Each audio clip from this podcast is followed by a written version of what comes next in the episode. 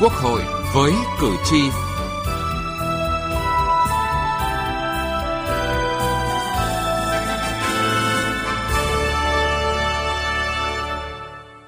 Thưa quý vị và các bạn, số người sử dụng trái phép chất ma túy ngày càng gia tăng với hình thức đa dạng. Vì vậy, việc có cách tiếp cận mới về biện pháp quản lý người sử dụng trái phép chất ma túy là cần thiết. Tại kỳ họp 11 Quốc hội khóa 14 vừa qua, Quốc hội đã thông qua luật phòng chống ma túy sửa đổi với nhiều điểm mới nhằm tăng cường các biện pháp phòng chống ma túy. Đáng chú ý, luật quy định cụ thể về việc tăng cường quản lý người sử dụng trái phép chất ma túy. Chương trình Quốc hội với cử tri hôm nay sẽ đề cập nội dung này.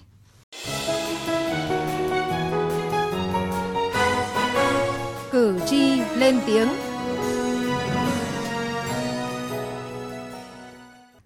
Thưa quý vị và các bạn, Hiện nay, đối tượng nghiện ma túy rất đa dạng và có xu hướng trẻ hóa. Đáng lưu ý, người sử dụng trái phép chất ma túy gây ra tình trạng mất an ninh trật tự ở nhiều nơi với nhiều vụ án mạng gây hoang mang trong dư luận quần chúng nhân dân. Có những vụ đối tượng giết chính người thân của mình. Nhiều người sử dụng ma túy, nhất là ma túy tổng hợp, ngay từ lần sử dụng đầu tiên đã gây ra nguy hiểm cho họ và gây mất an ninh trật tự xã hội.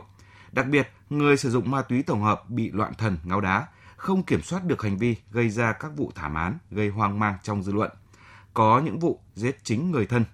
Ông Lê Trung Tuấn, Chủ tịch Hội đồng Quản trị Viện Nghiên cứu Tâm lý Người sử dụng ma túy cho rằng, đã có không ít vụ học sinh trung học phổ thông sử dụng ma túy đã bị cơ quan công an phát hiện.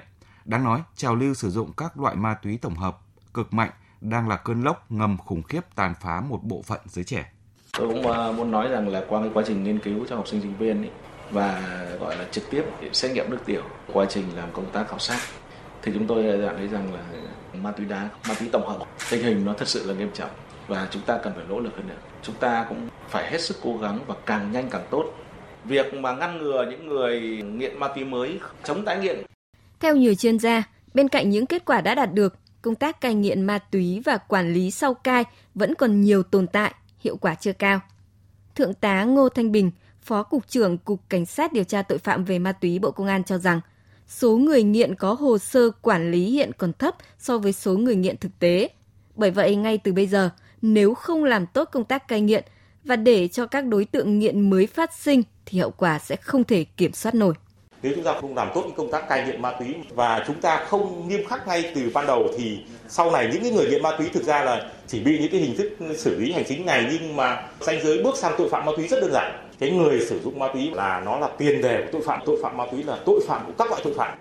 Để đấu tranh phòng chống tệ nạn ma túy có hiệu quả ông Trần Duy Ngoãn thành phố Vinh tỉnh Nghệ An cho rằng. Về vấn đề giải quyết ma túy vấn đề này là của cả hệ thống chính trị phải quyết liệt bởi vì công an là lực lượng xung kích lực lượng nòng cốt uh, ngắn dần nhưng mà cái quan trọng nhất vẫn là tăng cường hơn nữa cái vai trò của các tổ chức trong hệ thống chính trị thì nó mới thành công phải làm sao phát động được toàn dân phải hiểu được từng nhà, từng địa phương, từng đơn vị thì nó mới giải quyết tốt cái vấn đề là ma túy hiện nay. Thưa quý vị, phòng chống ma túy là cuộc chiến gian nan và còn nhiều thách thức để phòng chống ma túy có hiệu quả. Không chỉ các cơ quan chức năng vào cuộc mà mỗi người dân cần nâng cao nhận thức và tác hại của ma túy để mỗi gia đình là nơi an toàn. Ma túy và các tệ nạn xã hội khác không thể tác động, thâm nhập. Cùng với đó, việc hoàn thiện pháp luật tạo cơ sở pháp lý mạnh mẽ trong đấu tranh phòng chống ma túy cũng là cần thiết từ nghị trường đến cuộc sống. Thưa quý vị và các bạn, Luật phòng chống ma túy sửa đổi gồm 8 chương 55 điều. Các quy định của luật đã thể hiện rõ quan điểm về kiểm soát chặt chẽ các hoạt động có liên quan đến ma túy và quản lý chặt chẽ người sử dụng trái phép ma túy.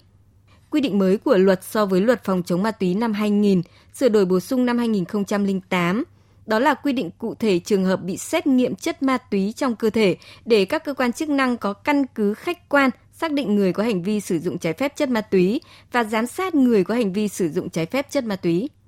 Theo đó, sử dụng trái phép chất ma túy là người có xét nghiệm dương tính với chất ma túy. Việc sử dụng chất ma túy của người đó trái luật và chưa xác định được tình trạng nghiện. Trường hợp này sẽ bị áp dụng hình thức quản lý một năm đối với người từ đủ 18 tuổi trở lên, 6 tháng đối với người dưới 18 tuổi – trong thời gian quản lý, nếu người đó thuộc đối tượng áp dụng biện pháp giáo dục tại xã, phường, thị trấn thì được thực hiện theo quy định luật xử lý vi phạm hành chính. Nếu được xác định tình trạng nghiện thì thực hiện theo các quy định về cai nghiện. Theo đại biểu Nguyễn Thị Phúc, đoàn đại biểu Quốc hội tỉnh Bình Thuận.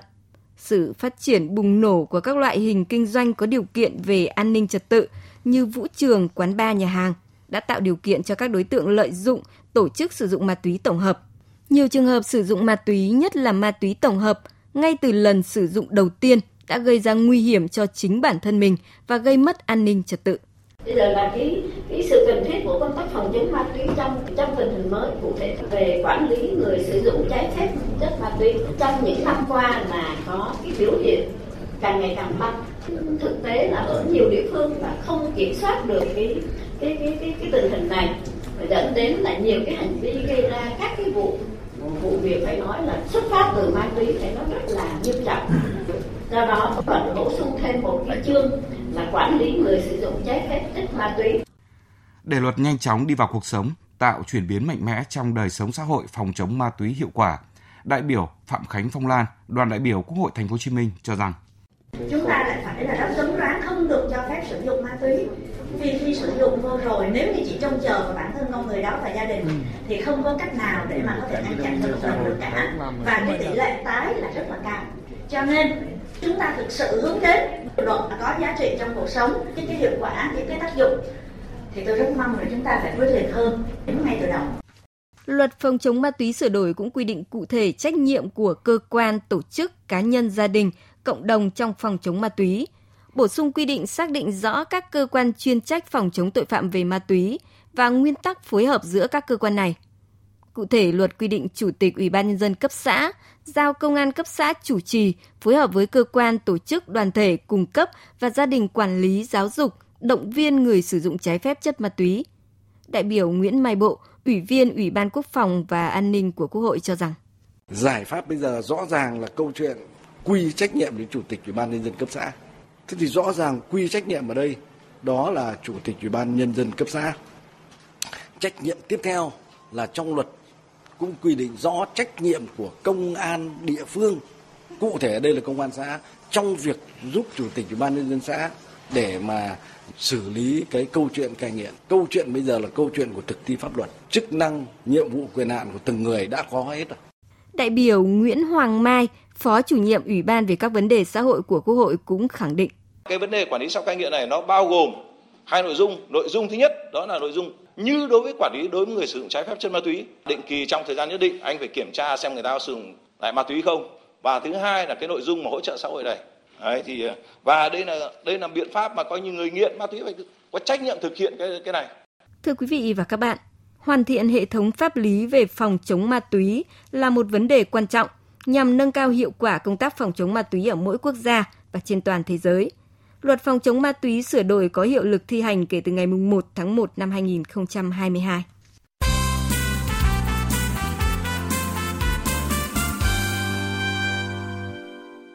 Xin được chuyển sang một nội dung khác. Thưa quý vị và các bạn, xác định cuộc bầu cử đại biểu Quốc hội khóa 15 và đại biểu Hội đồng Nhân dân các cấp nhiệm kỳ 2021-2026 là sự kiện chính trị quan trọng. Tỉnh Phú Thọ đang tập trung chỉ đạo các cơ quan đơn vị địa phương tích cực triển khai các bước chuẩn bị, đảm bảo đúng tiến độ, dân chủ và đúng quy định của pháp luật. Ghi nhận của phóng viên Văn Hiếu. Tại huyện Thanh Ba, công tác chuẩn bị cho cuộc bầu cử đại biểu Quốc hội khóa 15 và đại biểu Hội đồng Nhân dân các cấp nhiệm kỳ 2021-2026 đã được Ủy ban bầu cử huyện tiến hành theo đúng kế hoạch. Đến nay, huyện đã thành lập 7 đơn vị bầu cử đại biểu Hội đồng Nhân dân huyện, 125 đơn vị bầu cử đại biểu Hội đồng Nhân dân xã với 134 khu vực bỏ phiếu. Thông qua hiệp thương lần 3, giới thiệu 56 người ứng cử đại biểu Hội đồng Nhân dân huyện nhiệm kỳ 2021-2026. Trong đó, tỷ lệ là nữ chiếm 37,5%, tỷ lệ trẻ chiếm 23,2%, tỷ lệ người ngoài đảng chiếm 11,3%. Đây là những người có trình độ chuyên môn, năng lực công tác, phẩm chất đạo đức tốt. Bà Nguyễn Kim Chi, Bí thư huyện ủy, Chủ tịch Ủy ban bầu cử huyện Thanh Ba cho biết. Chúng tôi xác định rõ một cái nhiệm vụ trọng tâm đó là nâng cao cái chất lượng hoạt động của Hội đồng Nhân dân cấp huyện nhiệm kỳ 2021-2026. Chính vì vậy mà chúng tôi đã xác định được cái cơ cấu, số lượng thành phần cũng như là việc nâng cao chất lượng đại biểu. Thì đến thời điểm này thì các đại biểu mà được giới thiệu ứng cử để tham gia uh, hiệp thương thì đều đảm bảo về tiêu chuẩn, tiêu chí theo quy định. Triển khai công tác chuẩn bị cho cuộc bầu cử đại biểu Quốc hội khóa 15 và đại biểu Hội đồng Nhân dân các cấp nhiệm kỳ 2021-2026, Phú Thọ cũng đặc biệt quan tâm tới các xã mới sát nhập. Xã Minh Tân, huyện Cẩm Khê được thành lập trên cơ sở sát nhập ba xã cũ là Phương Xá, Phùng Xá và Đồng Cam. Sau sát nhập, xã có 75 đại biểu Hội đồng Nhân dân xã nhiệm kỳ 2016-2021. Tuy nhiên, theo quy định của luật tổ chức chính quyền địa phương, với quy mô trên 10.000 dân, nhiệm kỳ này sẽ có 27 đại biểu Hội đồng Nhân dân xã được bầu. Số lượng đại biểu giảm gần 2 phần 3, vì vậy Ủy ban bầu cử xã đã cân nhắc bàn bạc kỹ lưỡng, thống nhất cơ cấu thành phần để giới thiệu người ứng cử. Ông Hoàng Quang Trọng, Bí thư Đảng ủy, Chủ tịch Ủy ban bầu cử xã Minh Tân, huyện Cẩm Khê cho biết, cùng với việc đảm bảo chất lượng người ứng cử, chính quyền địa phương chú trọng công tác tuyên truyền tới cử tri để tránh tư tưởng cục bộ trong bầu cử. Ngay từ ờ, đầu hiệp thương thì chúng tôi đã loại ngay những trường hợp vi phạm kỷ luật hoặc những trường hợp mà đảng viên vi phạm kỷ luật dưới 60 tháng thì chúng ta đều không đưa vào giới thiệu hiệp thương và giải quyết kịp thời các đơn thư khiếu nại tố cáo của công dân để đảm bảo theo đúng ờ, đáp ứng yêu cầu nguyện vọng của nhân dân. Theo ông Hà Cẩm Trung, Phó Chủ tịch Ủy ban Mặt trận Tổ quốc tỉnh Phú Thọ, để có được danh sách những người ứng cử đại biểu Quốc hội khóa 15 và đại biểu Hội đồng Nhân dân các cấp nhiệm kỳ 2021-2026, quan điểm của Mặt trận Tổ quốc tỉnh là kiên quyết không giới thiệu những người uy tín thấp, vi phạm pháp luật hay có dư luận không tốt. Các cuộc lấy ý kiến nhận xét tín nhiệm của cử tri nơi cư trú đã diễn ra sôi nổi, dân chủ, đúng luật, bình đẳng. Chúng tôi bám sát vào các ờ, văn bản hướng dẫn của Trung ương, của Ủy ban Thường vụ Quốc hội để triển khai thực hiện. Thế và các ứng cử viên mà được uh, giới thiệu ấy, đều được là những người tiêu biểu của các cơ quan đơn vị tổ chức để được hiệp thương lên danh sách thực hiện đúng quy trình đó là cái lấy cái tín nhiệm của cử tri nơi công tác, cử tri nơi cư trú, hay làm cơ sở đánh giá một khách quan toàn diện các ứng viên để đưa vào cái danh sách chính thức các ứng cử viên đảm bảo tiêu chuẩn. Cuộc bầu cử đại biểu Quốc hội khóa 15 và đại biểu Hội đồng Nhân dân các cấp nhiệm kỳ 2021-2026 diễn ra vào ngày 23 tháng 5 năm 2021 là sự kiện chính trị quan trọng và là cơ hội để người dân thực hiện quyền làm chủ của mình thông qua việc lựa chọn bầu ra những đại biểu tiêu biểu thật sự có đức, có tài, xứng đáng đại diện cho nhân dân tại Quốc hội và Hội đồng Nhân dân các cấp. Việc chuẩn bị chu đáo thận trọng ở từng khâu, từng bước tại các địa phương là yếu tố quyết định thành công của kỳ bầu cử này. hỏi đáp về bầu cử. Hỏi đáp về bầu cử. Thưa quý vị, thưa các bạn, đến thời điểm này, Hội nghị hiệp thương lần thứ ba để lựa chọn lập danh sách những người đủ tiêu chuẩn ứng cử đại biểu Quốc hội khóa 15 và đại biểu Hội đồng Nhân dân các cấp nhiệm kỳ 2021-2026 đã được hoàn tất. Chậm nhất là ngày 28 tháng 4 năm 2021, danh sách chính thức những người ứng cử đại biểu Quốc hội khóa 15 và đại biểu Hội đồng Nhân dân các cấp nhiệm kỳ 2021-2026 sẽ được công bố. Theo quy định của pháp luật thì bắt đầu từ ngày công bố danh sách chính thức những người ứng cử đại biểu Quốc hội và đại biểu Hội đồng Nhân dân, các ứng cử viên sẽ tiến hành vận động bầu cử và công việc này phải kết thúc trước thời điểm bắt đầu bỏ phiếu 24 giờ – Việc vận động bầu cử được thực hiện qua hai hình thức, đó là gặp gỡ tiếp xúc cử tri tại hội nghị tiếp xúc cử tri và thông qua phương tiện thông tin đại chúng. Vậy hội nghị tiếp xúc cử tri để vận động bầu cử được thực hiện như thế nào? Trách nhiệm của các cơ quan tổ chức đối với việc vận động bầu cử ra sao? Các hành vi nào bị cấm trong vận động bầu cử? Đây là những nội dung được ông Nguyễn Quang Minh, trưởng ban dân chủ pháp luật, Ủy ban Trung ương Mặt trận Tổ quốc Việt Nam giải đáp trong chuyên mục Hỏi đáp về bầu cử hôm nay.